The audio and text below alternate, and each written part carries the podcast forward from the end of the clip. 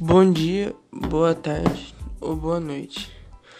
Hoje iremos apresentar um podcast sobre a importância da ética da alteridade, segundo o filósofo Emmanuel Levinas. O filósofo lituano francês Emmanuel Levinas nasceu no, dia, nasceu no ano de 1906 a 19, e morreu no dia 1900, no ano de 1995 é considerado um dos mais influentes pensadores ético, éticos do século XX. Desenvolveu uma filosofia baseada na ideia da alteridade, segundo, segundo Levinas, quando outro é percebido como alteridade, torna-se absolutamente outro, incompreensível, transcendente e incontornável, fonte das grandes experiências de vida e base genuína da ética.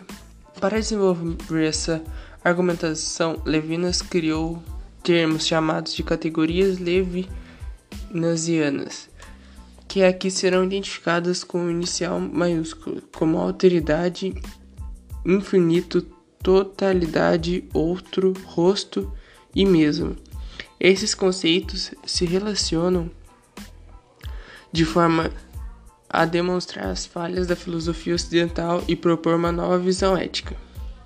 O que Levinas propõe, de fato, é uma nova relação entre totalidade e alteridade, que não seja excludente e destrutiva, mas de aceitação mútua. A violência é uma das chaves para o entendimento da ética de alteridade de Levinas, pois a redução do outro ao mesmo sempre gera algum tipo de violência, que, dá par que parte daquela que recusa ou reduz a alteridade.